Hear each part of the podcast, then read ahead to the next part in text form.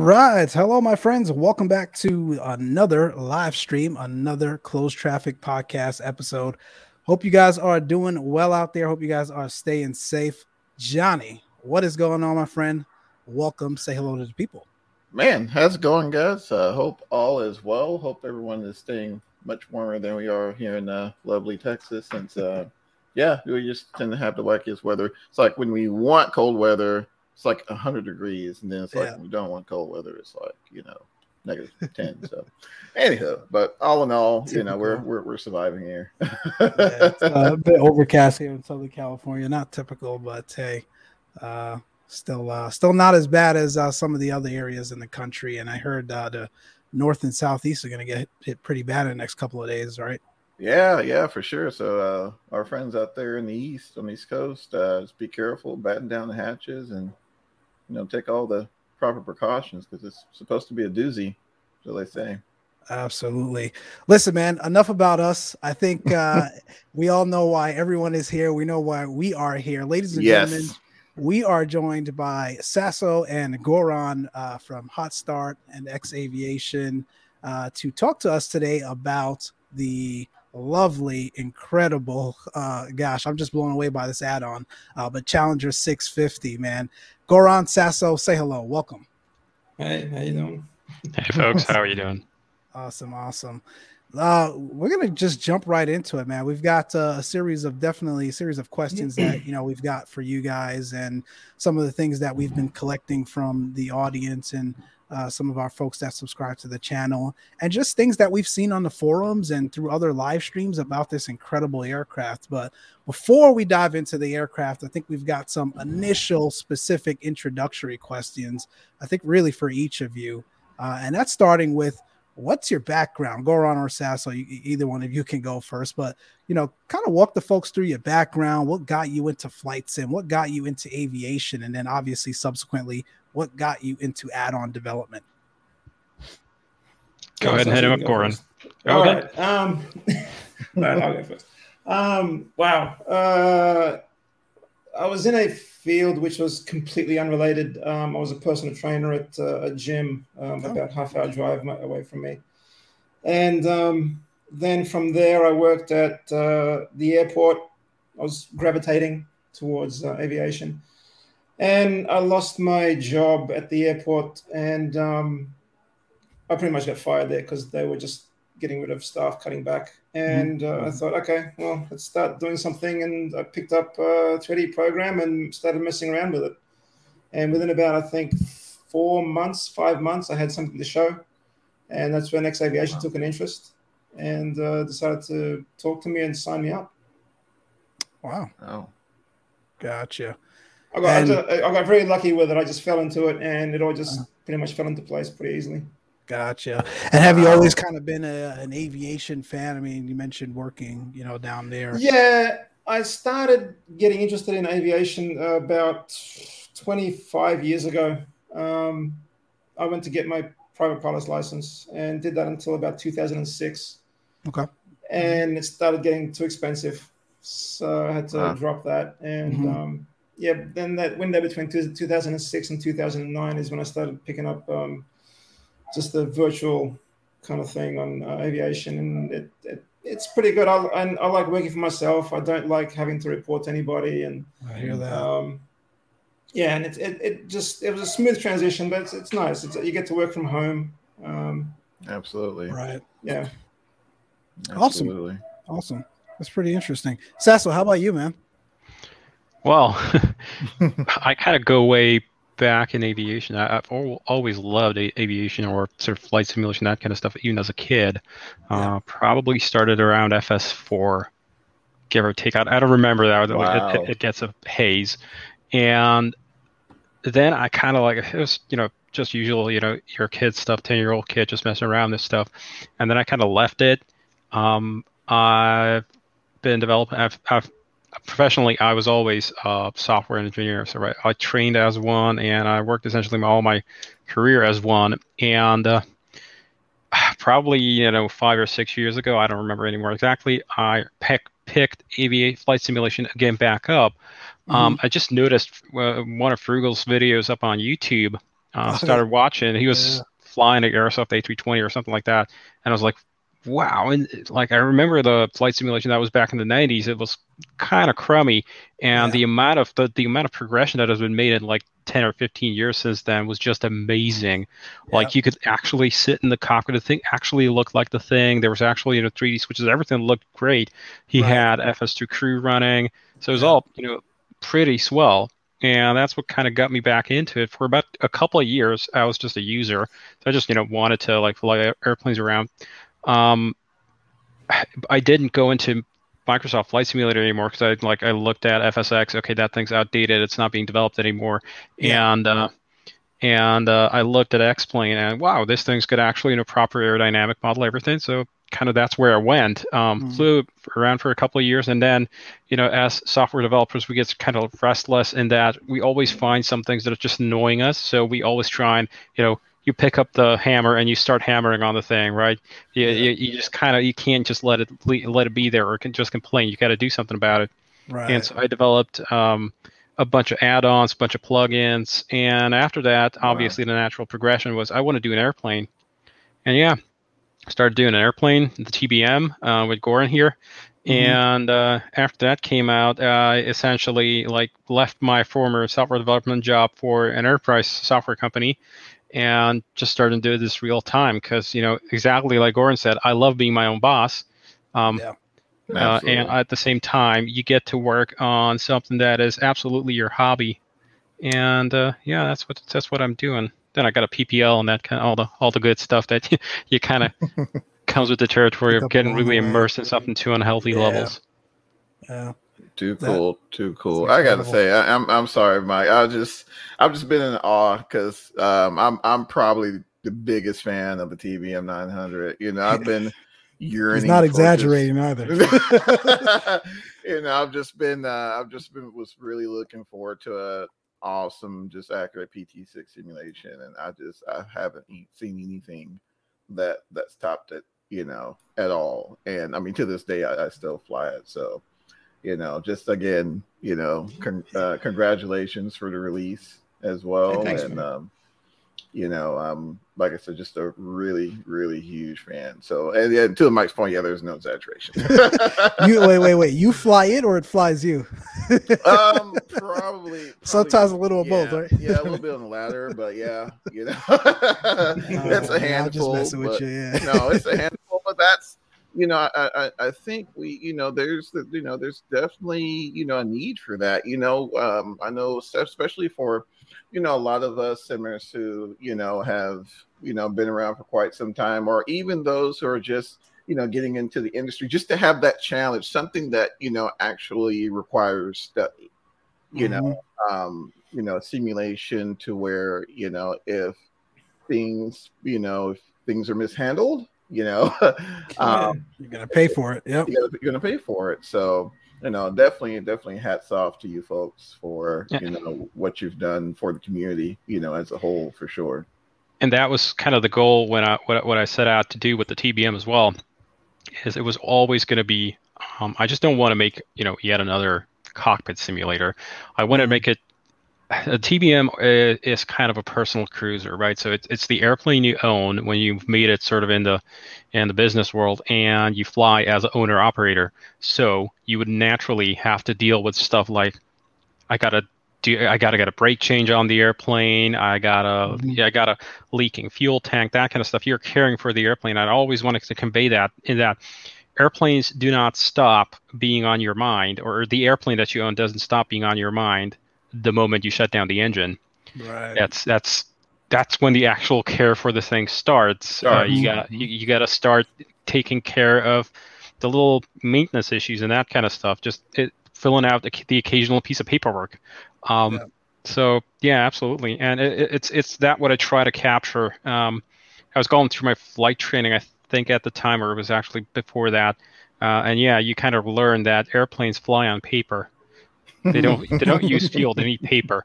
Um, Absolutely. Truckloads, yeah. truckloads of paperwork. So yeah. uh, it, it's just that sort of back end of, of caring for an airplane. That's what we we're trying to we're set out to uh, recreate on the sim. Yeah, that's incredible. I, I wish you know more developers kind of thought that thought like that, right? And kind of went beyond the the typical, you know, flight sim things that we continue to see out there today. Um, just really be able to immerse yourself in the product.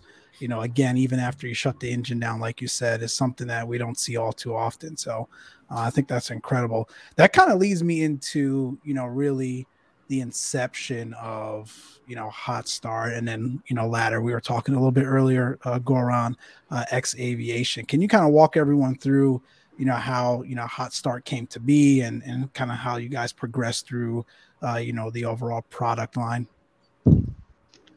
so the history of hot start is essentially it's the history of the tbm how it got developed mm-hmm. um, when i started on the tbm hot start didn't exist um, i essentially I just knew I wanted to make an airplane and I wanted to do something that had ready to go avionics so that I don't have to I didn't have to I, I, tried to create I tried to you know mess around with avionics earlier on and it was just a sort of a train wreck and I, I saw how tall that mountain is that's got to yeah. be climbed on so I wanted to do something that's simpler um, something that's going to be ha- be able to have some ready-made avionics come directly with the sim and I knew X-Plane 10 was going to have the built-in G1000 so I picked an airplane. I wanted to do an airplane that had a G1000 natively, and I also wanted to do an airplane that was fast but not jet complexity. So mm. I wanted essentially the maximum you could get away with a propeller. And the TBM is pretty close to that. So that was the motivation to pick the TBM. Um, initially, I didn't I didn't even know if it's going to be payware. Is it just going to be like an open source project? I'm just going to mess with this. Um, right. And for about the first half year, give or take, maybe a little bit longer, I was the one. I was the only one working on it. I was basically doing everything, and I was doing graphics and I was doing the the 3D and the textures for it. And the, I hate doing visuals. Like uh, it's like eating broken glass for me. Um, I am I not it. an artistic person. I, I do oh, I, I, do have a feel for shapes, but other than that, yeah. I just don't like you know molding and. Uh, geometric and or- organic shapes and that kind of stuff is just horrible for me. Um, every time I had to work on the 3D, I hated it. Um, so it was a real godsend that in February, I think 2017 or something like that, 2018. Yeah. 18. Um, I got on a call uh, with a buddy streamer of mine, um, and he got me in touch with Goran. And so Goran was on a call, so I just did a screen share and it was like, okay, I'm just going to show him what I'm working on. Yeah. Mm. And uh, I was talking about all the system simulation, that kind of stuff. Showed him some some avionics that I'd coded already, and Goran was like, "Let's go, dude." We're go find uh, man, your eyes probably lit up.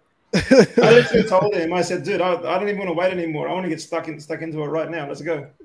Let's and go. Heck yeah. It, yeah, it was kind of a kind of a nice partnership in that we we we hit it off in the sense that Goran was exactly good at what I was horrible at. Um, so he basically just code. took over the entire graphical part of the mm-hmm. project, and um, ever since then we just kind of cooperate on on everything uh, in that way, in that, that kind of a partition. I, I do all the systems, simulation, aerodynamic stuff, and Goran does all the visuals, everything that you look at on the screen.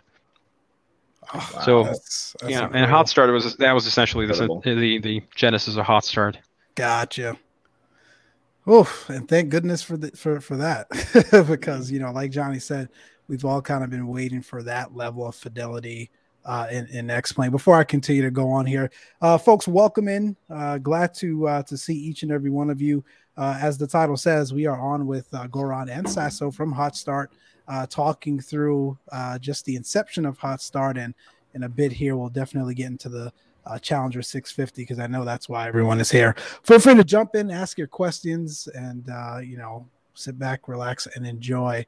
Um, speaking of just the level of fidelity, so I'm a guy coming from uh, FSX and P3D. I really didn't get into X Plane, uh, gosh, until about I want to say 2017, maybe even 2018, and a lot of the things that you know I've been able to witness with my own eyes, um, and not so much today, but a couple years ago, um, as well as what other folks have said coming from P3D or folks that own kind of both, um, is we kind of lack the system fidelity that we see in the P3D aircrafts like your FS Labs, PMDG across the X plane line.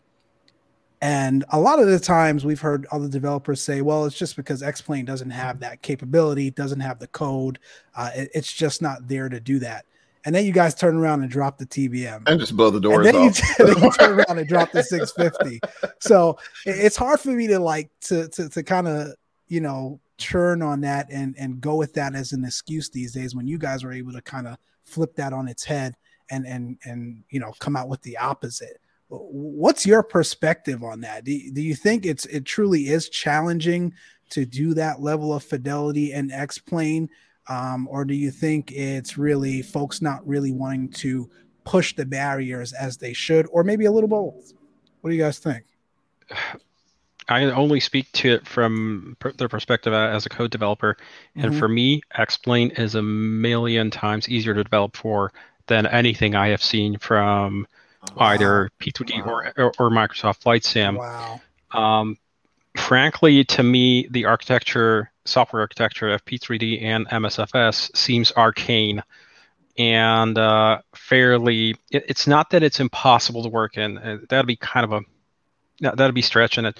Um, ultimately, the sim is only a platform. It's like saying, you know, you know, you can't develop good software for Windows or you can't develop good software for Linux. Ultimately, the, the purpose of the platform should be to get out of your way.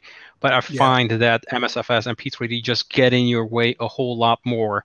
They're Hmm. trying to they're, they're trying to force you to do things their way or the highway. Mm-hmm. Whereas in X-Plane, you basically get free reign to do almost anything. Um, Austin, the principal developer of X-Plane, Yeah. he is a super approachable dude. You can email him anytime you got a question. You're gonna get a get a response within a few hours usually. Um, the dude probably doesn't sleep, and uh, and he is super technical.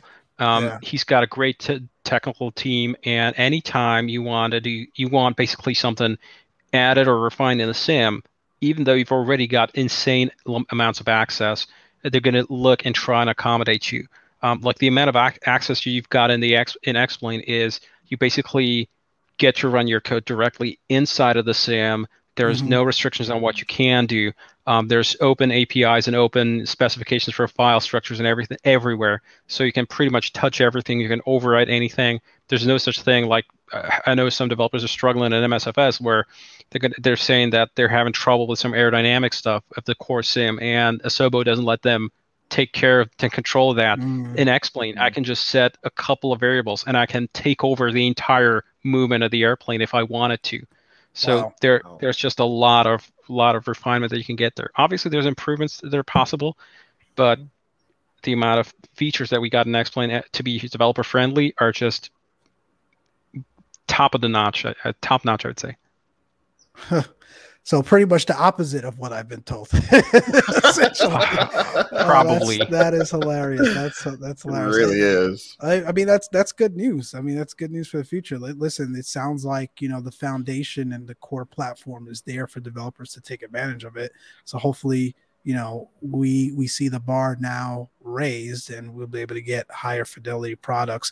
Nothing's wrong with the products that we have today. Don't get me wrong. I'm not sure. bashing any of the products. I've got a ton of them on my sim and I fly them all the time. Um, but uh, as the saying go, there's levels to this. So, uh, Goran, you kind of feel the same way, pretty much. Yeah. Um, well, I mean, some of the things that he did, that Sasa did, um, for example, the FBO for the Challenger. I even spoke to him about this. Uh, I spoke to him about this Mind a few months ago, and he when he when he first showed me, he really dropped the the, the ball on me. Yeah. Um, and I was looking at it with my mouth open, and I asked him. I said, "What is it that goes inside your brain that makes you think Yeah. of this stuff? Because this is stuff I don't even the, the the reason I think that we haven't seen things like this in other sims is because it never even occurs to people to add that in there. No, it doesn't. It Exactly. doesn't. When I saw that, I thought, how? Like, and he just told me, he says, well, I just want to see things in the sim that I experience when I go flying. Mhm. And I was like, no, that's fair enough, but like It's it's still yeah, my brain doesn't work like that. yeah. Um, so I was Yeah, like, right. you know, absolutely do it. And then like sometimes I'll throw ideas at him, like for example, the de-icing truck. Um, he showed me that, and I was blown away by that. And then it just came into my head. I said, dude, can you maybe put the camera view inside the cab and maybe like give them kind of the the perspective of de-icing their own plane. And, and yeah. he thought about it for about two seconds, and he think, yeah, I think I can do that. Okay, yeah, I'll do that. I'll, half an hour later, I'll come back and I'll say, yeah, check this out. And he showed me what I did. I said, "Oh my god, how do you do this?" Jesus! The very first time I had this happen to me with with Sasso was with uh, Librain because we were working on the TBM, and I just asked him. I said, "Do you think you can make your own rain for this thing?" Like because I don't like the rain in X plane. It it, it it it needs improving. Yeah. And um, he says, "Yeah, I'm, I'm, I'll I'll see if I can dabble around in that." I mean, he can correct me if I'm wrong on any any of this because this is going back a few years. And literally about 24 hours later, um, like I didn't think he was going to do it. And 24 hours later, he called. He sends me a message on Discord and he says, uh, "Can I screen share something with you?" And I said, "Yeah, sure." And he screen shares and he shows me his first alpha of the rain. I'm like, "How did you do this in 24 hours? What's the matter with you?" and that was the Oh, conception, the, the inception of Librain. Um, Wow. so yeah, like the like he thinks Saset thinks of the things that other developers don't think of, not Mhm. because they're lazy or anything, just because Right. it never occurs to them to add that stuff in there. Absolutely. Um, he wants the full experience, and yeah, like when he shows me this stuff, I'm like, yeah, man, go for it, absolutely, hundred percent, if you can do it. That's why like, he'll ask me sometimes if I can model something for him. For example, an extra feature that is nothing to do with the, with an aircraft. I said, dude, if you can code it, just tell me and I'll model it. No problem. don't, don't even ask. Just tell me. Just say, I need you to code this. Just Oh, tell you a little you to model trash this can. yeah. Right? Don't give me ideas, man. oh man, that's that is incredible, man. Incredible. I gotta say, my jaw dropped. I watched the stream. I think everybody did. And um, you know, I was just got off of work and you know, I was watching the stream and when he mentioned when when I saw the FBO uh going, I my mouth dropped. I mean, I was the end from that moment on, my mind was blown. And you know, and and and you hit the nail right on the head, my friend. It's that, Yeah. you know, you know, he manages to think of things that, you know, none of us would think of. And I know myself and Mike as well, the FBO experience is you see that. You go through the Spot FBO. Yeah. Spot on, you know, all Yeah. the way Yeah. up to the little random little computer desk there. Yeah, you know, you go and you do your file your flight plans or whatever, and yeah, you know, just I mean, uh, and guys, I'm, I'm sorry, I got to admit, I literally flew the thing. I just finished another flight in the 650 about what before right before we started the stream, Uh-huh. and you know, I've I don't know, Mike, how many hours I got in the thing already? You've got a You ton of hours in that thing. yeah, already. it's- it's only it's been a week. it's ridiculous. Someone and, needs to cut um, you a check, man. oh man, no joke. But you know, my every every time I step in it, you know, I always I always seem to find something new and unique with it. And the same thing with TBM. I've had a TBM since it released, and I'm Mhm. always finding new features and you know new nuances with the airplane that you know I haven't seen before. So yeah, that's I, I, I think that definitely for sure is what you know is what what sets you know your guys' products apart from from the you rest. find a lot more in the Challenger when you come across them. a lot more nuances in the Challenger that you haven't found. uh, I'm sure there's a ton of those. So we, Oh, we yeah. jumped Oh right gosh. into the challenger. We might as well keep going. First of all, again, uh, those of you just tuning in, we are on with Sasso and Goran, uh, talking us through uh, the uh, the Challenger 650. We'll jump into that right now, uh, but also just some of the things like the inception of uh, of Hot Start and and whatnot. Uh, man, it's time for Johnny 650 to have a major overhaul. he already needs an overhaul. Yeah. I know, right? Oh yeah, Right, uh, test Johnny? now for a C check already. oh man, that's funny. So where I, I gotta ask, what what brought along kind of the initial idea to bring a Challenger 650 to X Plane? So, whenever when we select a new project to to work on, I did this um, initially with the TBM and then also with the Challenger. Is I was looking for something that hadn't been done yet because, you know, ultimately, if you think about it, um, as a product, even if like if you want to sell it, um, you have to find some niche, and it's much easier to find a new aircraft type that hadn't been done before Mm-hmm. rather than you know try and redo something retread a path that had already been trodden and then you eventually ultimately you just end up splitting sales right you have to Yeah. there's you have to basically steal customers from somebody else so to speak uh, whereas if you're doing a new aircraft type that hadn't been done before there's it's essentially a green field right you get to you get to Mhm. do whatever Um, now for the Challenger, I've been asked this multiple times, and we've kind of come up with essentially a list of four conditions for us to do an aircraft type. Um, first of all, it ha- we have to have access to it, right? So with the TBM, uh, we had access to an owner operator um, who oh, cool. owns a TBM, and he, he, could at any time get us measurements, get us pictures, record sounds for us. I even like I traveled out to Texas to him and like spent a couple wow. of days at his place, and we were playing around in the airplane, recording sounds, doing engine runs, that kind of stuff. Um, with the Challenger, we also had uh, right from the get go a, a, friend of ours was a captain on a Challenger, so we knew we could get access. Um, so, so first of all, we need to have access to the airplane to actually be able to work with somebody. We, we, we don't do paper planes. We don't do just, you know, we, we download manuals and then put our best spin on it. No, we yeah. actually, you know, have to have somebody who has firsthand knowledge so that there's many things that we wouldn't be able to capture otherwise. Uh, second of all, we have to see market potential in it. Like we have a we have a friend of ours uh, named Graham who would absolutely love for us to do a shorts 360 if you know what a shorts looks like, yes. yeah. it, imagine a brick with wings. Essentially, it's it's a, yeah. more like a shoebox to the size of a house. Um, uh, I'm or or Vickers Vickers uh, uh, Viscount. Um, mm. Sure, they are absolutely lovely airplanes. I'm sure technically, but um, we we understand that there is certain market appeal to do a, a jet, to do something that's fast, to, to do something that's modern. So there has to be market appeal to it. And thirdly, we, we have to be passionate about it. Um, there are, you know, there are, if, if we were just in it for the money, we would do yet another Airbus or yet another Boeing because we know mm-hmm. airliners sell, the most mm-hmm. popular airliners sell, sell the most, yeah. but it would not feel like fun. It would right. feel like a daily, just a, just a slog, just, just absolutely going to, going to drain on that on those projects. So we want to do something that we're passionate about, and we saw there isn't really a good biz jet. The no. Challenger is exciting. It has a lot of range. It has a lot of capability, a large cabin, a lot of missions. There's a lot of them flying out there. They are modern aircraft. We got access to it.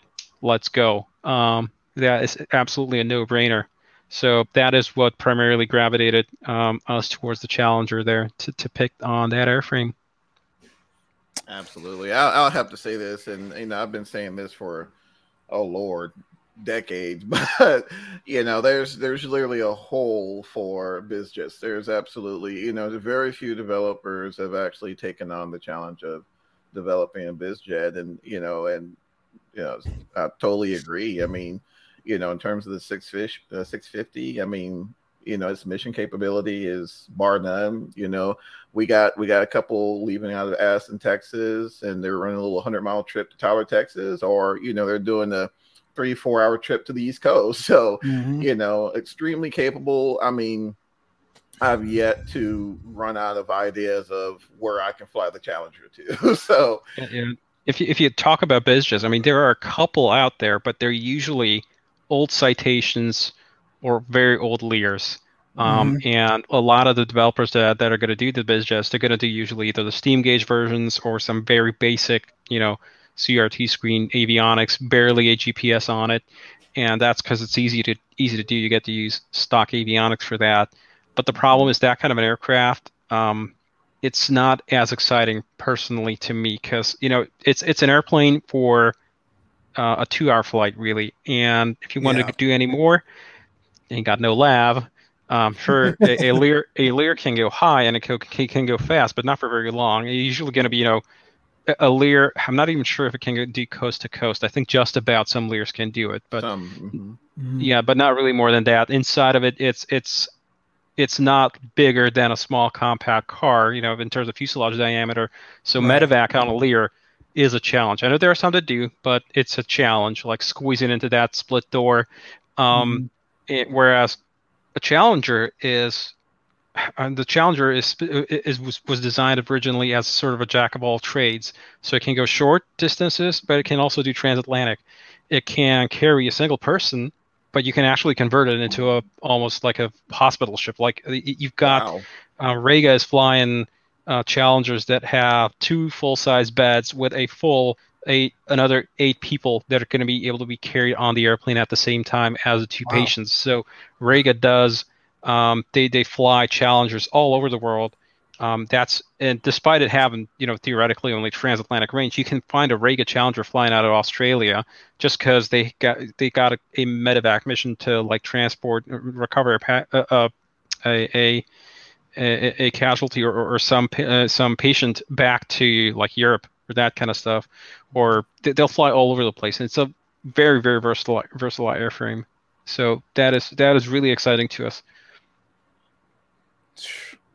Uh, I'm just I'm just blown away, man. I, like I said, I remember I remember it being announced a while back, but Johnny's really the one that's kind of been following, you know, you all's development all along.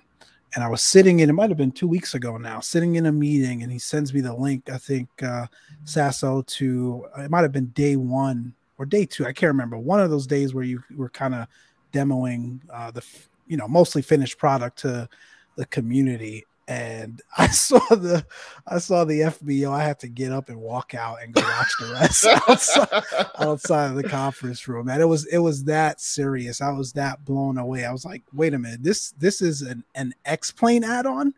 It was uh it was incredible. I was really taken aback. And you know, like Johnny says, I continue to fly it and continue to find different things, you know, each and every flight. Like it's incredible how much the aircraft, and you know, if you're used to the TBM that you guys put out as well, you, are kind of familiar with that. But it's incredible how much the aircraft retains after you've already shut it down and you try to go out for a next flight. And I'm like, why is that on? I didn't. I, oh, yep, I forgot to turn it off. so, like, it's it really makes you think. It really keeps you on the top of your mm-hmm. game, and I think that's something you know we want to continue to see you know throughout this flight sim hobby uh, for for many years to come. Uh, lots of questions in here. Definitely is it, uh, about you know what's next for the Challenger and X Plane yes, 12 and, and the Rega is planned. Just so people know, okay. the Rega um, is planned. So there you go. Yeah, awesome. We with cooperation from Rega themselves. Oh, cool! Wow, yeah, too cool. Yeah, I got documentation. I got uh, the uh, livery on the outside. Um, all the different angles, the colors, the lines, everything. So wow, wow, photos of the interior. That's it's gonna be a big one. That one for yeah. sure. Looking forward to that. Wow. you, can, you can count on you can count on us coding a special medevac mission for that. So it's not oh, just going to be a, a medevac looking airplane, but you know it's still you know your usual business passenger. No, no, we actually are going to make something something special for that. Awesome. Too cool. Is, is Goran using a body double? He looks super well rested. a little pre-workout. A little pre-workout. There you go. A little pre-workout. I, I, can't even begin to imagine how busy you guys are. I was in the Discord. Uh, it might have been last weekend, and I was trying to figure something out. Oh yes, it was the. Uh, I couldn't get radios on VATSIM, and it turned out because the uh, avionics switch, avionics switch on the Alpha was off, and I think it was five seconds someone answered that for me. It, it's incredible. Again, so many folks put out a product and it's so hard to, you know, go in and get support. You know, you guys were on there, you know, release weekend. You're probably still on there asking, you know, answering questions in real time. So I'm sure I appreciate that and I'm sure the community appreciates it. We try and do our best that we can with mm-hmm. answering mm-hmm. questions, but we got all these like um, Graham is one of them. Um, all our testers. Um, yeah. Without them, we'd be a couple of grease spots on the floor. Um, Very much we would so, not be yeah. able to cope. We would not be able to cope. And keep up, like, yeah. We've told them, I don't even know how many times, thanks so much for helping us out, guys, because we'd be really. I, I think I'll probably just go into hibernation for three months and then come out and see what's going on. um, it's just not possible. You can't. The just no. I would get um, I would go to sleep and then wake up in the morning and I'd see something like 670 messages that I've missed or something. I say, oh my oh god, my god. Yeah, that's pretty close to it. Yeah. Jeez. Yeah. And we just don't want to go back through that. I mean, yeah. we've got uh, yeah Graham, Amy, um, uh, Captain Crash, and they're all in different time zones too. Oh, so that helps, so, I'm sure. Yeah. Yeah. So they're kind of manning the, the, the chat for like 24 hours. And we kept on telling him, please, guys, just go to sleep. Graham sleeps for an hour and a half a night. I don't know how he does it. That's an exaggeration. He'll say, wow. I have to go to sleep. And an hour and a half later, he's back up again. I said, dude, what are you doing up? You just went to sleep. And he says, oh, I slept enough. wow. So you guys mentioned, you know, you know, one of the other questions we kind of had was, you know, your approach to working with, you know, real world uh, pilots and uh, manufacturers to really get this level of detail uh, in your aircrafts and then into the sim. Uh, obviously, you know, you mentioned you guys worked with a captain on the 650, uh, but uh, is there any other you know tool are there any other tools or, or any other approaches that you guys use? It's incredibly detailed man. I, have seen forums and heard from you know real world pilots that actually fly this thing that say listen they didn't miss a thing um, you know what's you know besides you know just working with a pilot here or there well i could just imagine there's probably you know hours and hours of studying every system and understanding how it works to be able to to develop for and program that. Lots of videos yeah. Um, well, yeah, lots of FaceTime um, yeah. with with the pilots that are when they're sitting in the cockpit. They literally just point the camera at the at the screens, and we tell them buttons to push and things to try. Um, but it's really uh, on the 650. It comes down to the way that the airplane's built architecturally, right? As as a model. Mm-hmm. Um, initially, when the when I was starting out on the 650, I knew I wanted essentially nothing to do, uh, nothing to depend on the base sim. Um, the only thing that I was willing to leave to the base sim is aerodynamics, because um, for for that, first of all, I don't feel qualified to do custom aerodynamics completely from the from scratch. And second of all, I think X-Plane actually does a pretty good job when you, when you enter all the data into X-Plane accurately, X-Plane mm-hmm. will get you within five percent of, of the real thing, and the remaining five percent you basically just you know sort of finagle in. Right. Um, but in terms of everything else, all the systems, all the avionics, every piece of systems architecture on the airplane, I knew I wanted to recreate just like the real thing, which is to say, there is no secret knowledge in any of the systems. There is no, in any of the avionics, for example, no, none of the computers on the airplane has any knowledge of the outside world other than what it can acquire through simulated sensors. Wow. And of course, so we essentially, it's like Carl Sagan's Cosmos, uh, where he said that if you want to make an apple pie from scratch, you got to first invent the universe. Um, mm. So on the 650, yeah. we start out with the basic physics, right? So how does an engine work? Well, I start out with uh, basic study of like NASA documents for how to how to model the thermodynamics of a turbine engine. Um, and I go through the whole rigmarole of implementing a turbine engine that behaves realistically and approximates exactly what the CL what the CF34 on the Challenger does. Um, I have it, it, it obeys essentially all the laws of physics. Um, afterwards, we then simulate sensors. So a sensor will be will have something like you know it'll have uh, something like a pitot-static tube, right, or a pitot-static probe. It's going to be subject to various noise and effects like flying off angle and that kind of stuff. And the only thing wow. the pitot-static probe gives you is total and static pressure, nothing more plus you know added noise and and, and randomness to the to the measurement. Mm-hmm. So essentially, I take the perfect data I've got got in the sim, where you are, how, how fast you're flying. I mess it up. I make it like bad data, and then I have a computer that's running in a separate thread, and then has to clean that back up and try and make sense of it. So we start good, we break it, and then we fix it. Fix it. Wow. And eventually, that's exactly why the why the airplane behaves so realistically. It's essentially because, to from the avionics point of view, and yeah. each computer is running in its own thread in its own little world. Um, from the airplane's in avionics point of view, it is actually flying a real Challenger. It has no notion of the fact that it's inside of a sim. It, it cannot peek at the sim and ask me, ask the sim, okay, where am I actually, or, or, what are what is our actual speed? What is our actual attitude? It's it was one of the things. Is wow. one of the most I'd say complicated pieces of avionics was the inertial reference system, because the inertial reference system has no knowledge of where it is. You only the pilot tells it where it is, and from yep. there, it, all, all it gets is gyroscopic and accelerometer measurements, and then it has to what they call integrate or basically sum up its position over time.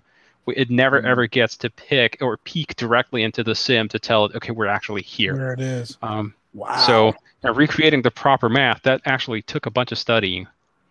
Yeah, I'm sure. Wow, I'm, I'm, sure. See what I mean? I did that. I don't even bother trying to figure him out.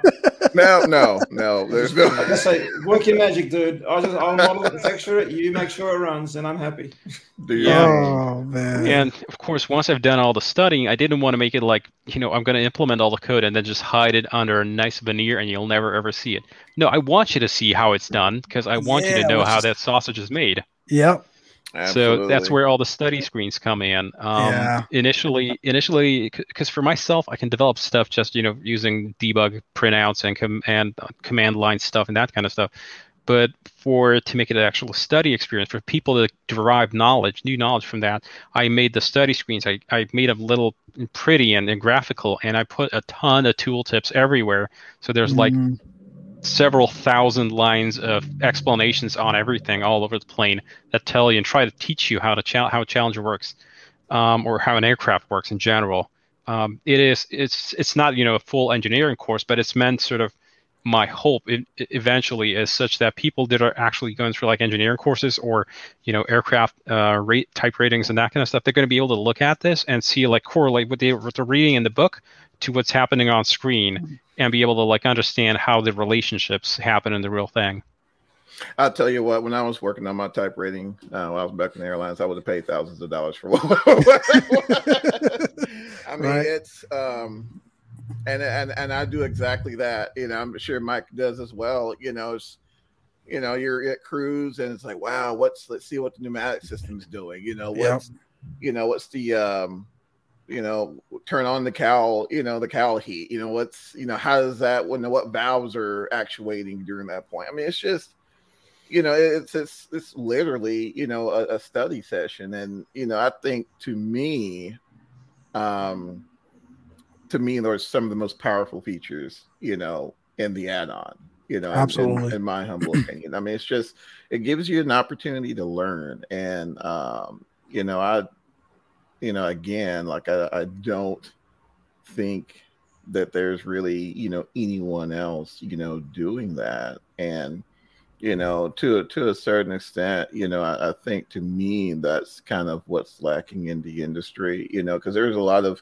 you know, there's a lot of aviators, you know, such as myself. You know, my first experience was in, with FS ninety eight, and you know, then I wanted to become a pilot. Then I wanted to, you know, uh, become a commercial pilot. You know, and I'm sure there's others who want to become A&Ps. You know, uh, Mhm. the combustion process and the turbofan engine. I mean, you can look at it.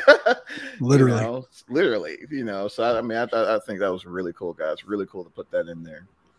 And I hope uh, uh, I didn't want to hide any details. So if, if I made a mistake, I put literally all the numbers out there. You can just run the same math and you can check my results to make sure that I didn't get it wrong. If I did get it wrong, do tell me I want to fix it. But hopefully it did get it roughly right because it's behaving like the real thing as close as we can anyway, approximate from the data that I have. Right. Wow. Mind mind blowing, man.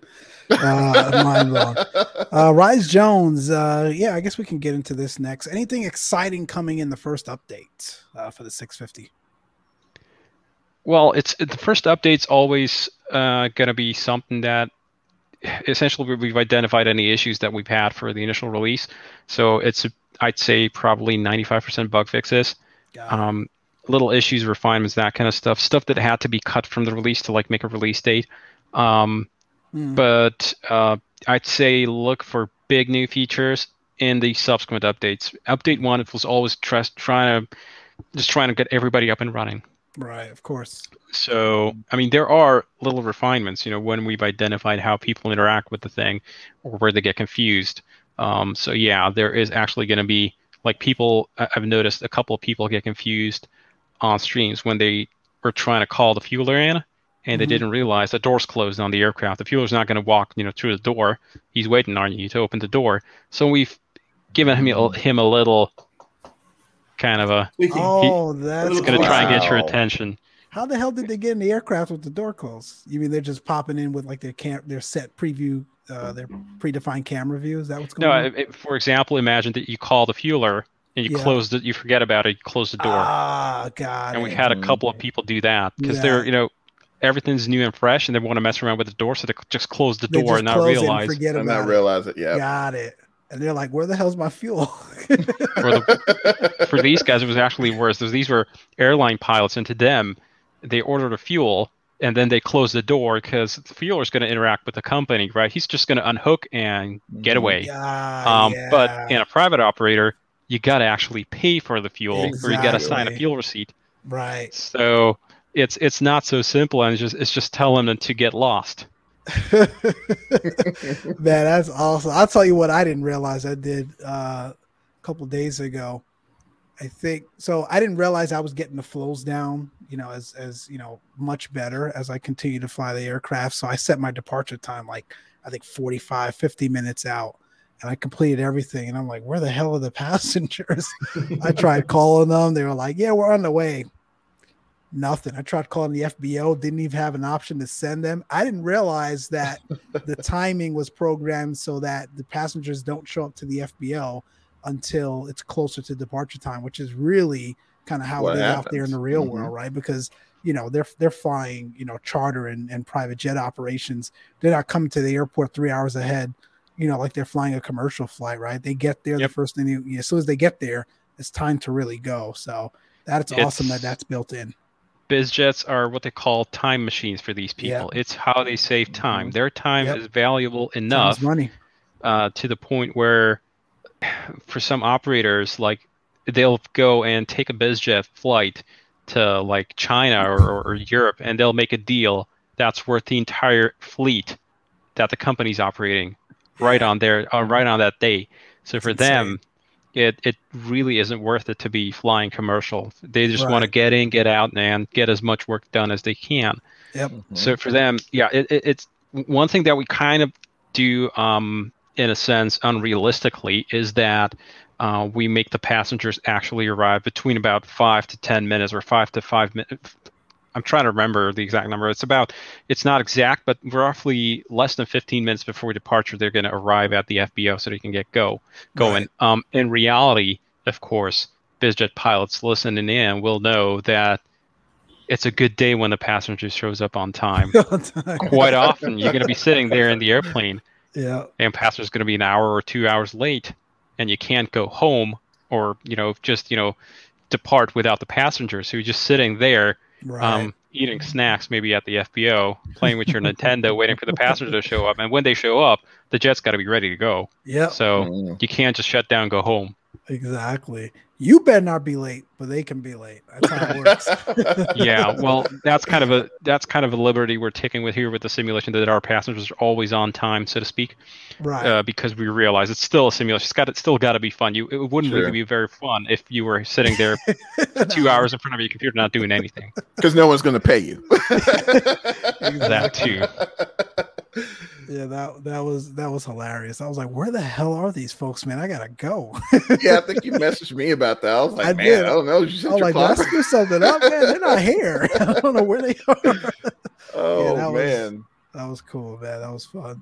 Uh, we had a, a, another couple questions in here, and this kind of segues into the next topic about you know what's next uh, for the Challenger 650 in specifics. We'll go to kind of your overall roadmap later, but what's next in terms of bringing it to X Plane 12, uh, and then subsequently, everyone close your ears, FS 2020, if there's even a plan for that. any any start with X Plane 12 at least. uh, Well, it's sure going to be a free update, yeah. So um, Okay. then it, it's for the art, artwork side of it. There may be some adjustments I have to do for that, for the texturing and the um, uh, gloss and shine and all that sort of stuff. Um, Got it. But um, yeah, I mean, I was never one to charge for updates. Um, I just can't see myself doing that for people unless it's a massive, like from the ground up kind of Yeah, of uh, course. deal. sure, man, of course. Um, as far as code is concerned, Toto can do all sorts of wizardry. So yeah so it's it's very much the same and the xp12 update is always going to be free um, also for the tbm because we have kind of a policy in that if we're selling the airplane to new customers then obviously we're going to provide the same copy to the old customers. That'd be kind of a kind of a bad move uh, if we were just to lock it behind the paywall.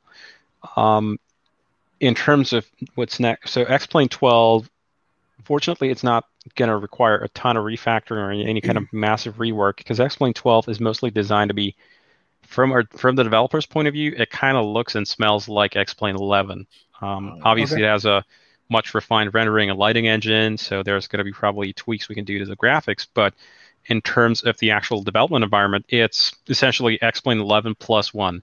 Um, so most code just runs. There might be you know occasional snags and compatibility where we've assumed that stuff is going to be present that they've removed or that they've changed, but generally it should be a fairly painless process. Um, as for the FS 2020 uh, discussion, we get this question a lot. Um, not for the foreseeable future, unfortunately. Um, it's it's there's it's not that we hate um, FS 2020 as a platform. It, it really isn't.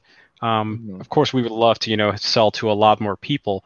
It's mostly right. about the fact that I just don't think that the airplane would translate very well to FS20. Mm-hmm. First of all, the development the development environment in FS 2020 is very, very, very foreign. Um, they, mm-hmm. again, they force you to do everything their way. It's kind of got the Microsoft virus in it, and that they force you to either do it their way, which makes it incompatible with everybody, everybody else, right. or you can just go ahead and pound sand. Mm-hmm. Um, mm-hmm. and another thing is, uh, uh, and the big other thing is, I don't think in FS 2020 we get as much control over the aircraft. So in FS 2020, for example, I don't think you can literally take control of the camera and move it about the same way as we would require to get like the whole FBO experience in, mm-hmm. um, to get the whole DI-Struct functionality in, to get the whole system simulation stuff. It would just be a massive undertaking to essentially re-engineer and re-implement the airplane almost from scratch. I wouldn't say completely from scratch, but I would say probably more than 50% of it would have to be redone yeah. from nothing. And uh, well, there's currently over 340,000 lines of code in the airplane, and I'm not dying to go ahead and rewrite over half of that. so instead, we're going to focus on X-Plane 12 for now. Good. I've been um, I've been getting uh, messages from people. Um, I, I, don't want to say they're insulted. I know what's behind the messages that they send me um, because I get messages on Facebook, on Discord, and they're saying things like, um, "If you don't make add-ons for Microsoft Flight Simulator, you're stupid. You're an idiot." And I'm like, okay, that's over the line. I'm processing well, that. In a, I'm putting a positive spin on that. Um, so I don't really want to come back to them with that. They keep on saying you, you, could print your own money and all this stuff, and I'm just like, I'm not interested in that stuff. I just want mm. to make things that I can make that I'm comfortable in making, and I'm comfortable right. in X-Plane, and I can make a living out of this. Um, I can appreciate that they really want what we're making for Microsoft Flight Sim, um, but um, at the end of the day, we have to. I mean it's completely for me it's completely foreign it's um, mm-hmm. i know i will have to reanimate everything in 3ds max and that's not something i'm looking forward to i mean Saso just said he's not looking forward to recoding you know 50% of something like 350000 lines of code uh, right. uh, for me it's a from scratch animation job and that's just not appealing at all i mm. mean people might say, "Well, you're missing out on all the money and stuff." And I, I don't care. It's not that. It's not. Right. It's you know, it's um, it's just a whole different method of, of doing things, and it's it, it's literally starting from square one. Not with the modeling. The modeling is fine. I can export and put it in 3ds Max. Just yeah. reanimating and all this stuff. And so I said just before when they were laughing, I, I was just mouthing the words that, that was saying, um, getting a lot of questions about Microsoft Flight Sim. I was like, yes, a lot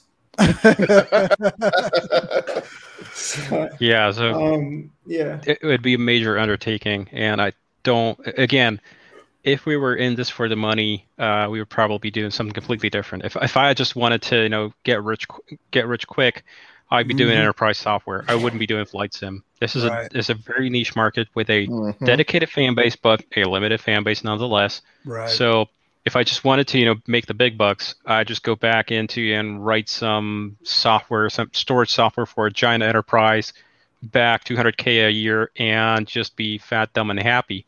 Hmm. Um, but if I I want to do on I want to work on something that I'm passionate about, mm-hmm. it's just simple as that.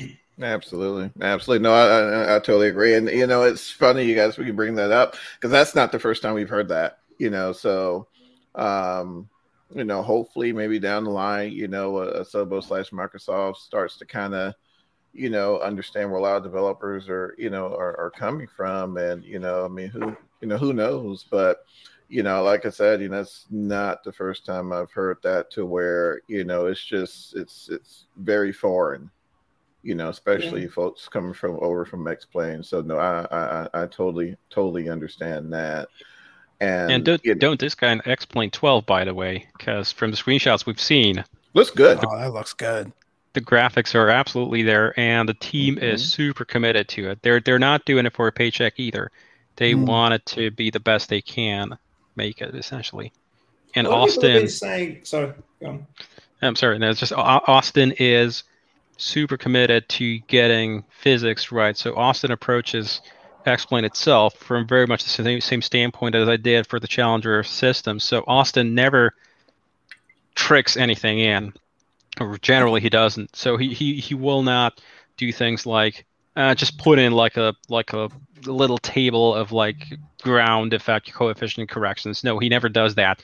He goes back to NASA sources. He has like papers and he reads and, and constructs actual models based on test data. So he never just goes and just botches something in there just because to get it out quickly. He he is willing to rewrite chunks of the sim just mm-hmm. to get the proper simulation behaviors. Got it. Wow. I've watched some of his videos. I'm not sure. Um, I'm not sure if you guys, uh, uh, those of you are listening, have the opportunity. I think uh, uh, check out uh, Michael. I think it's uh, I think under Michael Brown, um, where he comes up in uh, some of his uh, YouTube videos. But he just goes off on like I feel like I'm back in college listening to him. It is, yeah, you know, it's it's, it's it's incredible. You know, listening to him, he'll break down the formulas, and you know, it's just like whoo, you know. So, oh yeah, yeah, definitely the mad genius mind at work. Absolutely, is definitely the mad scientist for sure. For sure. He tells a lot of people sometimes, like he would get emails from people saying, for example, the uh, the P factor is wrong in X plane.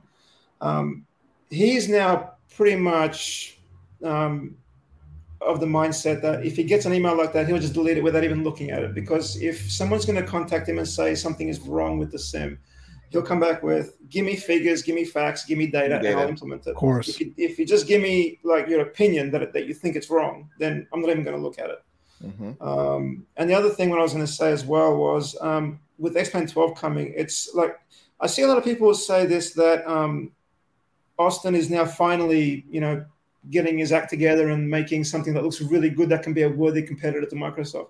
People don't realize that he started working on X-Plane 12 years ago, like years I think ago. five or six years ago. Mm-hmm. Um, he had the um, he was never going to abandon that, and mm-hmm. it's it's interesting when they say that because um, like I don't know how much information Saso is privy to, but um, I've known about some things that have been in the works. I'm thinking this this thing is going to be pretty big. This is going to um, knock some socks off here. Mm-hmm. Yeah, oh yeah. We, we, saw that at uh, you know, unfortunately we weren't able to physically be there this year, but at Flight Sim Expo, you know, when they came on yeah. and started giving us uh, some insight and preview into that. It uh, it looks great. I mean, I, I listen. I know the Navigraph survey came out a couple weeks ago, and um, things are still trending towards you know FS 2020. But I think you guys are spot on. X plane isn't going anywhere, and no. folks that truly care and and are dedicated to flight simming and not just for you know the, the pretty colors and and and some of the effects truly want to understand how an aircraft flies and handles and dive deep, dive deep into functionality and avionics and some of these other things uh, you know x-plane is going to be around for a long time so definitely get it and the other thing is that austin owns x-plane um, shareholders own microsoft flight sim absolutely Ah. If shareholders, if shareholders don't get their money, then Microsoft will pull the plug faster than they can even blink. That's mm-hmm. true. But we'll see. I mean, like, it's it's doing it, it. did really well. It was a big promotional thing for Microsoft Flight Sim. Um, yeah. But uh, you know, like the, the thing I like about X Plane is that the buck stops with the creator. Basically. Right. Yeah. And, and he's not going anywhere. No, no. Yep. No, and that's and that's one thing I'm gonna say this, Mike, because I know you're about to segue into something else, but you know, you know, we we can't forget that Microsoft has done this before. You know, mm. uh, Flight Simulator back in the day, you know, wasn't you know making the revenue that they wanted to make, and you know they they stopped it for for you know several years. So, you know, for a while, you know, the, the platform was dead. And, you know, fortunately, you know, we had, you know, Lockheed Martin kind of you know, pretty much bought you know the code or whatever and uh, got P3D going. But you know, X Plane, you know, was was was right there. You know, it, it never went anywhere. You know, that's you know that's that's one thing you know you, you, you can't help but admit i mean the dedication you know from you know the development team over there at laminar is just un, unparalleled you know so I'm, I'm definitely looking forward to 12 for sure. I mean i can share my sort of personal um, hypothesis or, or conspiracy theory on what ha- or why we even have msfs sure. Is mm-hmm. i think microsoft was trying to go the dlc route in ms flight originally, and the market just wasn't there ready for it. So they didn't see the sales, they didn't see, see the volume, and they basically just axed it. They were like, mm-hmm. this this flight simulation stuff, sure, it's nice for the professional market, but it just doesn't make the money. So we'll license the engine out to whoever was, wants to make a professional sim with it. But in terms of the consumer market, nah, screw this. This ain't this ain't it. And mm. I think um, around 2017, 18 maybe, um, they probably got approached by some very passionate flight sim folks at Asobo um, that convinced Microsoft that hey, the DLC market's open up again. We can make money on the marketplace. That's why MSFS mm. has the marketplace built in, where they take a Good commission point. on it on every sale. That's why they are pushing so hard to get it, everything into mm-hmm. Xbox, because they're taking a thirty percent cut on every sale. And so I think they're hope for the continued revenue stream there is all the add-ons because they can they look at the P3D market and they see base sim is you know academic license sixty dollars, but how right. many hundreds and thousands of dollars do people spend on add-ons aftermarket? And, and so they thought if we can tap into that market, we're going to be able we're going to be able to you know come out smelling like roses. But I'm not sure Microsoft is eventually in the long run. I, I'm not sure MSFS had actually made back its original investment. Like I, I ran the numbers on a thing, and I would say in terms of development, they're in the hole for at least 100 mil on release day. Wow. So because it's I, I, counted up the size of the size of the development team, and they said at release time they were had 200 people working on MSFS, wow. and they had been working on it for three to four years. Like the size of the development team is not going to be constant, but if you right. sum up you know 50 to 100 people over the span of three or three or so years you can quite easily say 50 60 mil just in yep. payroll absolutely jeez wow so so that's interesting perspective right there man so I'm uh, and I'm not convinced that there's that many users. That's probably why they were pushing so hard to get into um, to Xbox and make Xbox. the sim sort mm-hmm. of yeah Xbox and make the sim feel a little bit more casual. Essentially, a, a more refined GTA 5 Mm-hmm. We're trying to tap into the millions of users they got on Xbox to like mm-hmm. just you know install MSFS for the one dollar their their subscription for Xbox Game Live, mm-hmm. and then just you know purchase some sort of a you know a cheap and cheerful package of like the the Red Bull Red Bull thing, and just you know fly around for five minutes, find their house, and then just close it off. But still, Microsoft will have made their cut. I think that's their market proposal, their their marketing target I'm yeah. not sure they they really care about the hardcore hardcore sim market. Um, maybe they do. Maybe I'm completely wrong here. So I don't want to be. That's just sort of my personal conspiracy sure. theory. And if it doesn't pan out for them, oh, you can tell. You can be sure that they're going to put the brakes on real fast. That's sad, man. I, I, I, you know, you know, you talking and and really kind of going through that. I've definitely seen evidence of that. I think you're spot on for sure. We talked about this last week on our show, you know, that very same topic where they gave out all these copies to folks that could care less about flight sim. Uh, they just have a couple hundred thousand sub- uh, followers or subscribers on whatever channel or whatever outlet that you know they they typically um, showcase themselves on.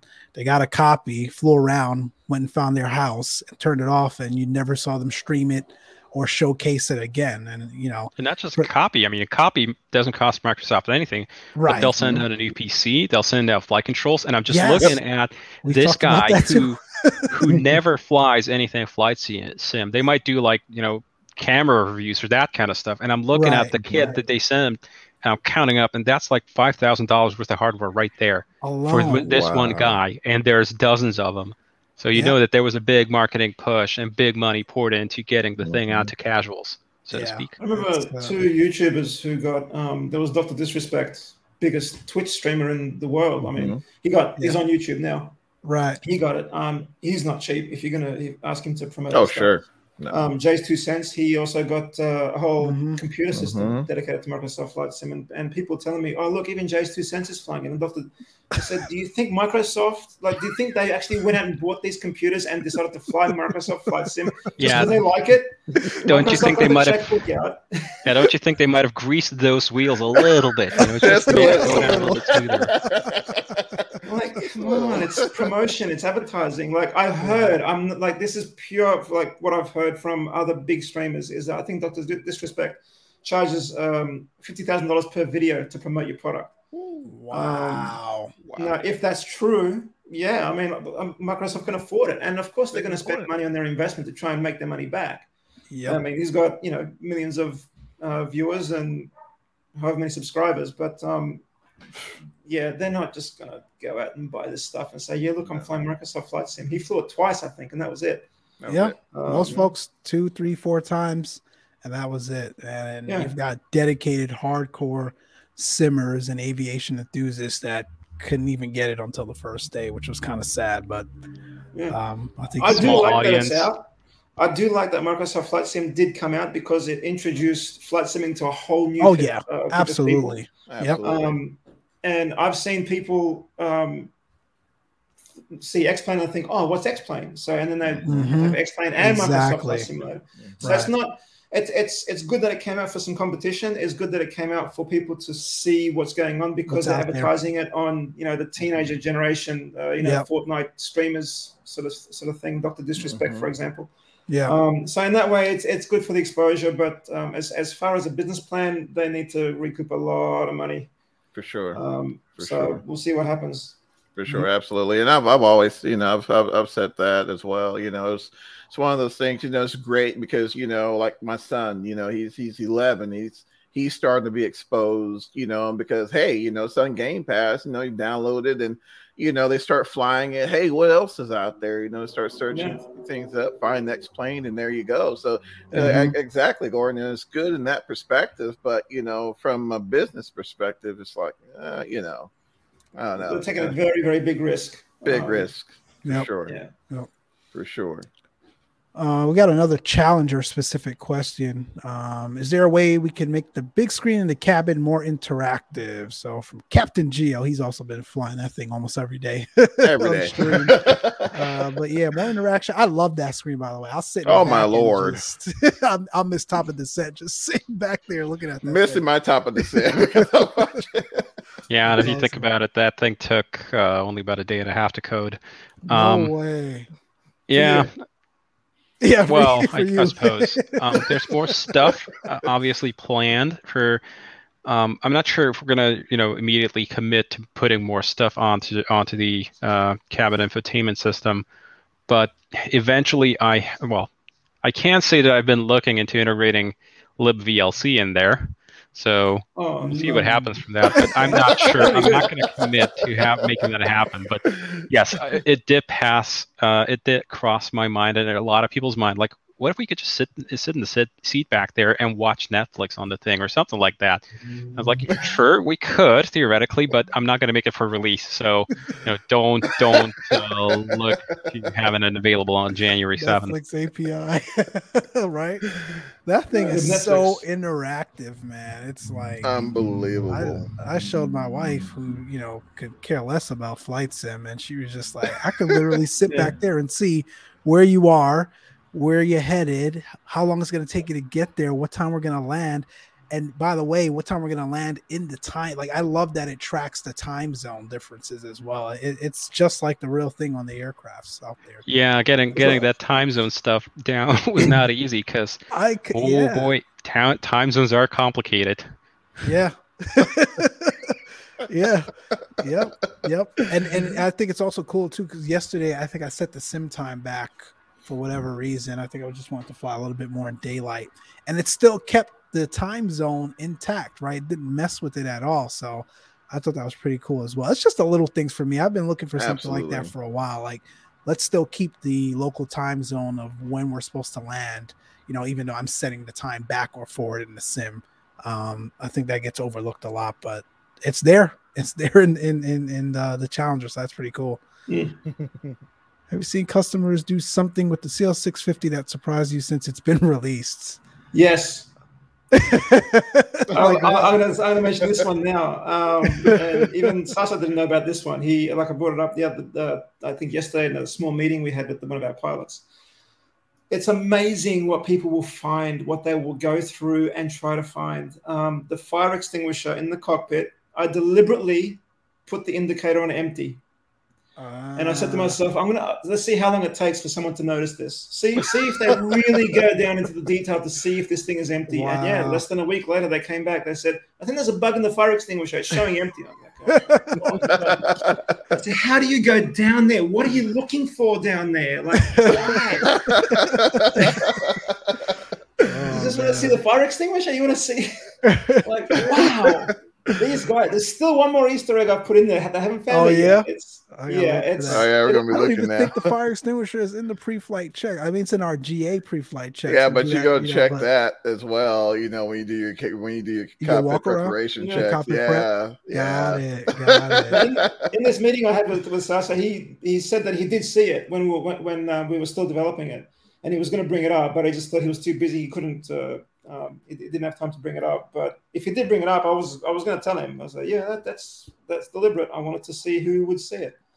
Um, Yeah. That's we were we were so pressed for time and for the initial release that um, I was like tossing stuff away from our plate that we, that we wanted to do, and it's just like this ain't gonna make release. This ain't gonna make release. This fire extinguisher's got the wrong indicator on the wrong thing. Who cares? Uh, ain't nobody gonna notice it. For after a week, we'll finish it. We'll fix it. That kind of stuff.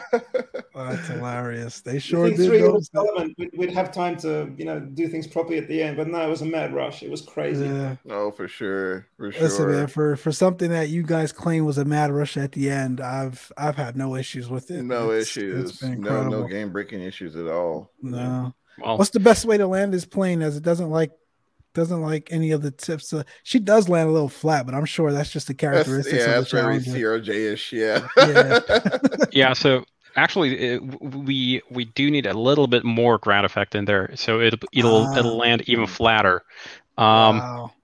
typical nose attitude on a landing would be about three to four degrees nose high and it is pretty typical so the challenger doesn't have leading edge slats right so it just it compensates Yeah. for that with some ginormous flaps on the back end Mhm. and as a as a result, you come in relatively fast. Your typical approach speed will be 135 knots, 737 speeds, and the thing will still be nose down. There's actually Yeah. a, a the, I've seen this. It was shown to me by one of our consultant pilots who flies the Challenger. He had he brought up a document from Bombardier uh, for Challenger converter conversion training from the Challenger onto the onto the Bombardier Global.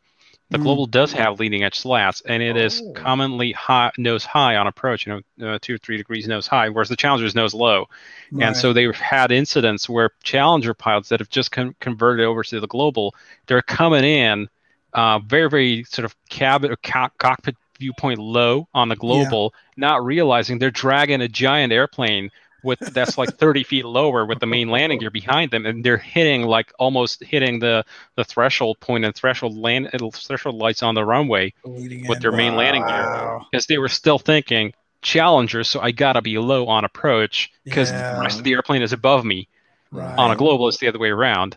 So yeah, it, it, it- it gets a little bit hard to get the landing attitude down right, but I think eventually it'll click for people. One thing that one Yeah. other thing that sort of tends to people to catch out a lot of people that are used to like flying 737s, A320s, and in the sim is especially on a 737, you got a you what they call a a, a, a normal pitch power coupler, right? So you retard Mhm. throttles and the nose comes down Right. you put in power nose comes up on a Yep. challenger it's the exact way the, the exact way opposite around right so Mm. you put power in and the thing di- dips down you take power out you, you come into a flare um, you almost don't have to like actively flare come into a flare yeah. hold the power at 50 feet and the nose automatically starts coming up on you Right. So, I've seen that. uh, people then tend to over flare they'll they'll try and go for a greaser and they'll just barely touch instinctively pull back a little bit more- more on the yoke and the thing goes flying again yep.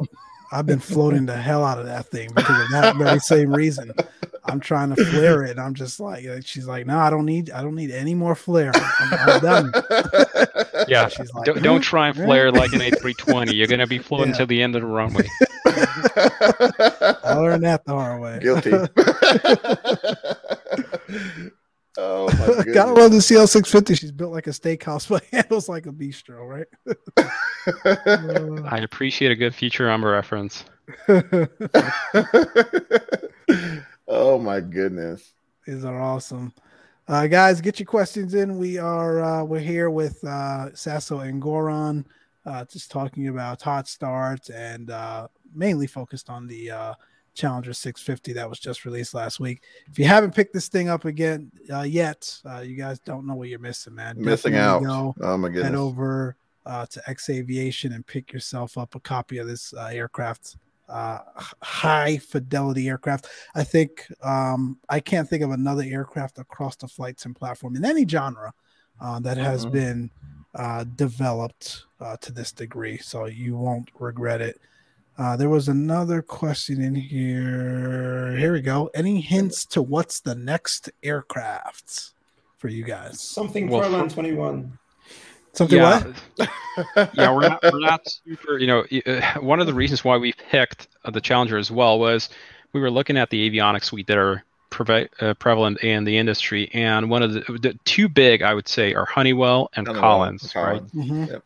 And so we were deciding what to do also for the fact that if we do it and we do it right, we want to be able to reuse a lot of the avionics for any future projects. And so that's why the the sort of the choice ultimately fell down with the Challenger because it's Proline 21 and the 21 and its derivatives. Uh, there's also other stuff. Obviously, is in a lot of aircraft.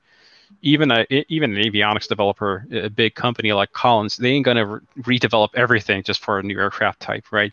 Right. So even if you look at something like a Global or a, a or a C series, uh, the A220, they're still Collins Proline. They just call them, you know, Proline Fusion. But all, if you sort of scratch under the, under the surface and you peel back a little bit, you'll see it's still Proline 21 essentially. The Aviana, the, the FMS internally has the same guidance code. It has a lot of the same navigational code in it. So being able to reuse all of that was sort of our goal. Now we don't have a specific aircraft selected yet because it largely again depends on us um, being happy with where the challenger is as a product so we can basically take our eyes off of it and we still got a lot of things that we want to do in the challenger i've promised a lot of things that i wanted to make for initial release that had mm-hmm. to be mm-hmm. postponed but there's still things that we still want to do on the challenger and that's going to keep us busy for a few more months so we want to sure. do the rega interior we want to do a medevac version and we also want to do um, let's see, we wanted to do share flight integration because yes. what is the wow. point of having a training level simulation? Right, you can't, you can't fly, fly, with, with another person. Yeah, man. My goodness, I'm waiting for that one. That's awesome. So the the entire automatic first officer that we got in the airplane right now is actually kind of a crutch. It was put in later um, ah. after it had been clear that okay, we're not going to be able to do share flight for initial release. It would just take another two months to to like get that in. So, yeah. what sort of quick stopgap measure can we put into a jet that is fairly workload heavy if you just try and do it all solo? Because for example, the a go around on a Challenger is full, all manual, manual thrust, manual, uh, no autopilot. Um, mm. So, how do we get that in uh, for a single flight, single pilot experience? And so the point, the idea was, we can automate a lot of the flows for you. Um, for the normal case, you know, for the non-emergency case, if you just right. want to run through it, you can. And that was put in after it was clear that Share Flight ain't going to be making the initial release. Gotcha. But wow. if you want to do everything, uh, all the non-normals, if you want to do you know variants of the checklist, if you want to depart packs off, if you want to fly in with something broken, an MELD item or deferred item, yeah. Um, then yeah, you got to have an actual other person there with you to to run the whole thing, run the whole show, so to speak. And yeah that is why Share Flight is going to be coming. Awesome. Look, awesome. I, I couldn't fly that thing without that uh, FO. By the way, I'd oh be, my goodness, I'd be in, I'd be in for a world of hurt. So I'm glad you guys put that in. Um, there was a question here. The FBO walking around is my favorite. I never like just instantly spawning a cockpit. That it's it that is so like incredible. That's my favorite thing in the entire uh, add-on. To be honest, just being able to pop in Absolutely. the FBO, and it's not just being in the F- FBO, right? It's being able to interact, you know, with Jenny. And, That's the uh, thing is, yeah, um, when we were this old Jenny. the whole FBO concept and mission concept was actually this. Well, I had envisioned it years ago, so probably two years ago or so. Uh-huh. One thing that I was chatting about this with one of our testers, Graham. Uh, he's an A- A320 captain, and uh, one of the things we both kind of despise with a burning passion of a thousand suns is people just keep putting in these stupid EFBs in aircraft add-ons where you like have like click spots to place every passenger on a seat, or where you like ordering fuel, Yeah. or where you like setting up aircraft configurations. None of that Yeah. happens in an EFB. You don't do that from a cockpit. When you're setting up a flight, you do it in a planning room, or you do it at home in front of a computer before you ever get to the aircraft. Yeah. Uh, when you, as an for an airline captain, they don't care who sits where. They just get Right. a load sheet.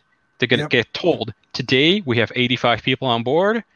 The airplane's been put in trim by the loadmaster, and there you go. You just fly the thing. Uh, Yep. They they order the fuel ahead of time at at their uh, mission planning office, and that's it. That's all they do. Mhm. They, the FBO is uh, I'm sorry, the EFB is for charts. That's all there's That's in there. Maybe Yep. performance calculator. That's about Right. it. And uh, fuel. Uh, if you want to order fuel, or if you want to, you know, specify to the fueler how much fuel you want, just go talk to the guy Yep. if you need de-icing, you talk to them on radio, um, and that kind of stuff. We just wanted to get away from that really overused EFB trope, FBA. uh, Yeah. where everybody keeps putting stuff in the EFB that absolutely should not be there. That is why our EFB is AviTab for charts and documents, and Yep. that's it. That's it. Mhm. Part of that if to you- me too. Yeah, go ahead. I'll leave. Yeah, I'm sorry. I just everything else having to do with your mission, you just go talk to people. You fill out some paperwork. You go to you go to places and order the thing really the way it's done in real life. Yep. P- Part of that too goes back to what I was saying earlier, just about you know having some of the things that we're used to in like P3D, like uh, your GSX. We don't really have that in X-Plane, so I feel like part of the reason why that's getting all buried in there is because we're lacking uh, utility add-ons like a GSX, where you'd be able to call someone up for fuel, de-icing, boarding, deboarding, all that good stuff. Um, but clearly, you guys have demonstrated that it can be done in X-Plane, and you know we should folks should Absolutely. To- Yeah, one of one of uh, one of Graham's being an airline pilot's pet peeves is he hates opening and arming doors through an EFB. He's like, as a captain, I don't care what happens in the cabin. The Yeah. purser Yeah. takes care of that. exactly. When departure time comes, I know the doors are going to be closed. Uh, The doors are going to be armed. Armed, And yep. I just get a call from, you know, Jenny in the back, so to speak, to say, hey, everybody's seated. We're ready to go, whatever. And when you arrive at the gate, you shut down the engines, um, and they automatically take care of getting the jetway on the, on the aircraft. They get the doors open, everything, you know, everything happens, so to speak, automatically from a pilot's point of view. Now, for an, a, a corporate pilot's a little bit more manual because you don't have as much ground support, but it's still fairly automated. Um, the thing is, it, it- you, you just don't. You, there are other things as a corporate captain that enter your mind. Like, for instance, Mhm. you're the one responsible for ordering a ride for the passengers when you arrive. So literally, Yep. if you want to get if you want to get the FBO to get a get a rental car out to the to the them up. aircraft for your passengers, you pick up the phone and you call them. We're gonna be there in 30 minutes. Please have a rental. And uh, they said they want an SUV, or Yep. they said they want a they want a two seater sports car. You know that kind of Yep. stuff. And that's the way it works. Uh, so yeah, we just wanted to get away from that trope of having like menus inside of an EFB for stuff that is absolutely not in an AFB. Yep. That's awesome. Uh, question for pilot man: We will see. Will we see some kind of management system like flight logs and MEL deferrals? Oh yeah, that is one of the things we were thinking about. Uh, some people have, have uh, been hoping to get the same kind of uh, fault or maintenance simulation than the Challenger that we had in TBM. Um, Mm, we did think about it. The problem is, first of all, a Challenger is about 10 times more, more complicated than TBM, just from the Mhm. system's perspective. If you knew how many avionics computers there are in that thing and how many things can fail on them, you'd be doing nothing but maintenance in the sim all day, every day. So it. second of all, it isn't even realistic. For a TBM, you are the owner operator, right? Most of the Yeah. time, you are the person with whom the buck stops. But for a challenger, what we wanted to simulate was the pilot experience, and a pilot generally does not do any of that stuff. There's going to be a holding company or some sort of a maintenance department that are going to take care of making sure that the aircraft is either certified for you know airworthy and second Mhm. of all the, the thing that the pilot will though um, deal with is mel items and deferrals like uh, your viewer here noted and that is something that we do want to do. So yes we do want some sort of a model there which you can opt into where you come up to the jet and something's broken on the thing and then you're going to have to fill out my favorite more paperwork um, to get the thing properly logged and uh, you'll be able to dispatch with the broken item on there and then we track obviously you know what you've done what work you've done and uh, yeah what sort of stuff how essentially the history of the aircraft over time FAR 91 215. Although Yeah, you seem- uh, that sounds like there are some scars right there yeah, that's burnt into my mind for sure. Uh, although that might be operated under a different part for charter. You you would know, Johnny, right? for for charter, Yeah, the, uh, and when we want to be how you deal with uh, 135. in-op. Yeah, there you go. In-op equipments. Uh, let's see. So that answers Geo's question about uh, you know if you had an APU malfunction, would you get like a maintenance manager to handle that? Yeah, Um, you well, we do want to simulate that kind of stuff where you'd, as a pilot, walk up to it and then go go through the whole deferral process, get the whole thing sort of. Uh, we do also. I haven't told Goran this, but we're gonna have to have we're gonna we're gonna have to have taggable um, breakers since we've simulated all 300 or 400 breakers or however many there are in the aircraft. We want to have you know collar tags for all breakers. So we're gonna get on that. Ah, yeah. Jesus. So you can tie them off, man. Oh, you thought you were It's done with those breakers again? Huh? you thought we were done with the airplane, but no, there's a lot more that we're gonna be doing there. To go. No, it, it's when I start hearing the word hundreds. It scares me. Oh man. wow. Okay. Sweet baby Jesus says Gio. That's incredible, man.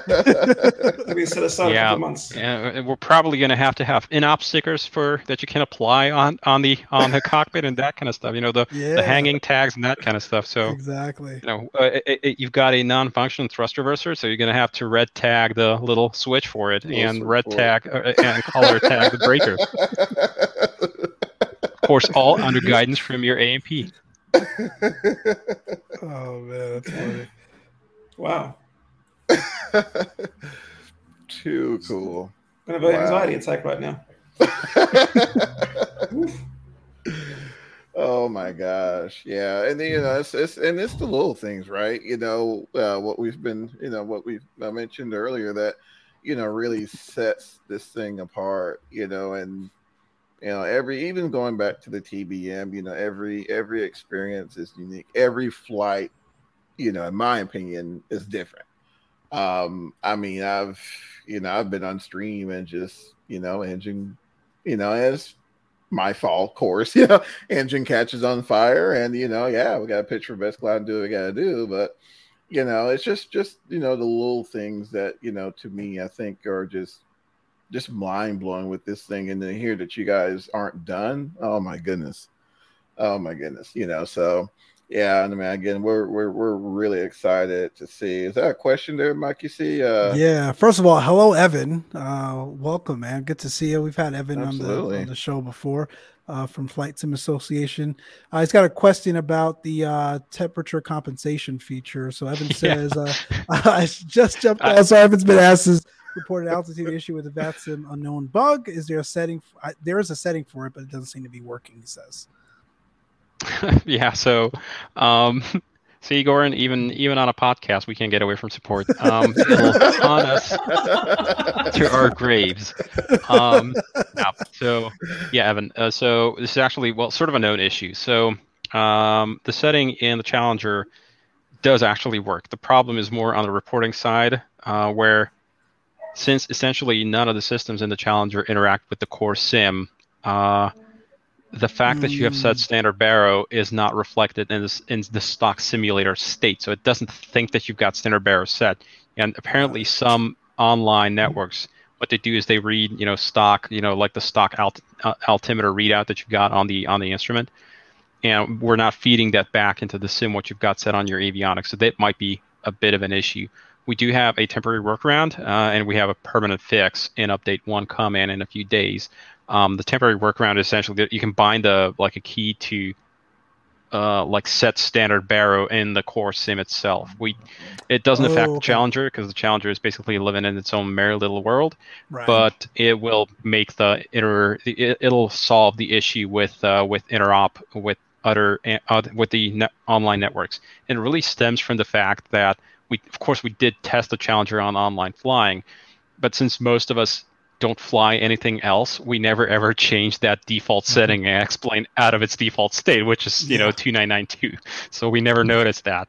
Kind of a blind spot, I guess. But yeah. Gotcha. That's how it huh. happened.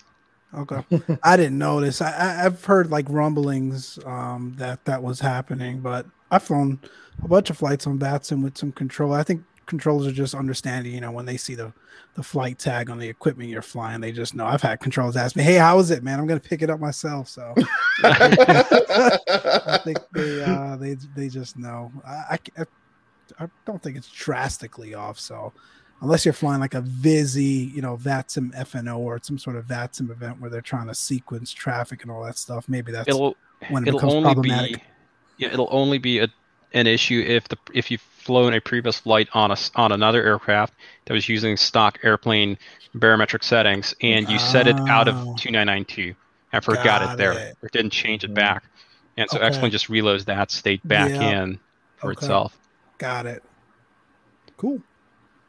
Awesome. Anyway, for us, the workaround is pretty straightforward. We always, when you load a Challenger in, we load in standard baro and just, you know, live with it, I guess. Live with it. Right. That makes sense.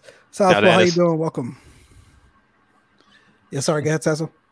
No, it's just like that was wholly apart from the whole temperature effect simulation, which you can turn off because I anticipated that that might be an issue for online flying. You know, if you're mm-hmm. off by 2,000 feet from everybody else, um, that might ruffle some feathers. yeah, I like it though. It's it's it's awesome. Again, oh, that's yeah. like going back to what Goran said. Things that you know you think of that most folks aren't even dreaming of um, that apply in the real world, uh, but you don't even think about simulating that in a desktop flight sim. So that's pretty cool. And it's it was sort of a just before the challenge what got released. Uh, this was actually X-Plane 12 is going to incorporate this as a core feature, and MSFS apparently added it in one of its updates. This kind of temperature effect simulation. Now, in MSFS's case, I think they actually kind of broke it the implementation is bad. Ah. And uh, and X-Plane 12, I didn't know whether the implementation is any good or not. But gotcha. yeah, when X-Plane announced it for X-Plane 12, I was like, damn it, that was my jam. I was gonna like bring that to everybody everybody's attention that that's a thing that pilots do need to look out for. for sure. It was like a week or two before release as well. Oh was, man, I haven't wow. been in FS 2020 in uh, in a while. So yeah, in a while, especially since it got released. That. Yeah. yeah. Uh, Geo in this 650 ER. Geo, if you want to fly longer, you got to fly another equipment, man. What do you need the ER for? Where are you going? uh, uh, Evan says, "Yeah, I understand that Ross VATSIM is working on a fix for that temperature-related uh, altimetry and FS." Okay, I guess X-Plane 12 might have the same thing, so uh, there may be some adjusting from the network too. Yeah, that's actually a Probably. good call out. Yeah. And the reason why I even implemented it in the first place was because the, the Challenger has temperature compensation built into the FMS, so it can actually do it for you. You don't have to like run around with a mm. with a corrections table as you would do on a on an A320 or a 737. Right. Um, but because it has the capability in the FMS, well, naturally, I want to simulate what happens if you don't use it. Yep. Absolutely. Absolutely. Absolutely. Awesome. Wow guys we are gosh an hour and 34 minutes yeah. time freaking flies man. Um and uh, i know it's pretty late over there on your side uh, in europe. Uh, Goran's in the future um, there uh, Sunday afternoon there, but uh, lunchtime soon lunchtime. There you go. Uh, but I definitely, you know, appreciate you guys, you know, coming on and spending some time with us and spending some time with the viewers and uh, asking a couple of questions there. It's good to bring that feature into the sim like it's 100% something positive to think of. Yep, makes a big Absolutely. difference on cold days. Huge difference Absolutely. on cold days. Yeah. High to low. Look out below. Whoops. Johnny's got Who some put that mountain too. there? Uh, oh my goodness. Yeah, again, again, guys, you know, I just wanna just wanna thank y'all for, you know, um, you know, releasing these products that, you know, really gets the gears turning, you know, Mhm. for us average simmers. I mean, we've you know, uh, Mike said it as well. I mean, there's really not a whole lot of products out there where you can actually learn something, you know, and you know, take time and study and really, you know, appreciate like, wow, I, you know, I flown probably the closest approximation approximation to a TBM or the closest approximate approximation to a challenger there is, you know, and Yeah.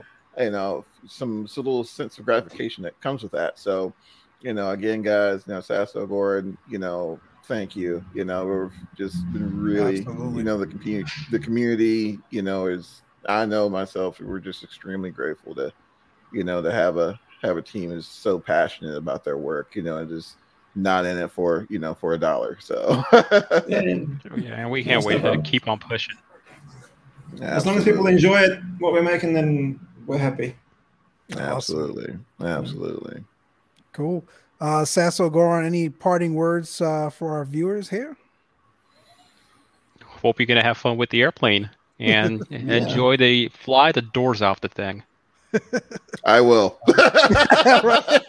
I was gonna say you don't gotta tell a couple people that's in this chat and, and Johnny not twice, man. That's I'm telling you, like, it's uh, it's been burning holes in the VATSIM and uh, uh, all the other network skies. So it's, sure. it's been great. I'm enjoying it. Everyone else here is enjoying it as well. So appreciate it.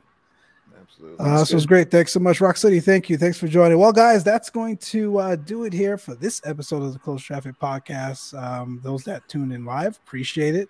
Uh, those that will be listening to this uh, recording via our podcast outlets a little later, uh, appreciate that as well. Absolutely. Apple, Spotify, uh, especially Apple, if you can rate us uh, four stars, whatever it is up there, it'd be great. You know, really helps with our algorithm. So, Appreciate uh, you I'm, I'm sorry. There you go. Continue. Continue. all right. You all take care. We're going to count down this thing and uh, stay safe and uh, have a good one.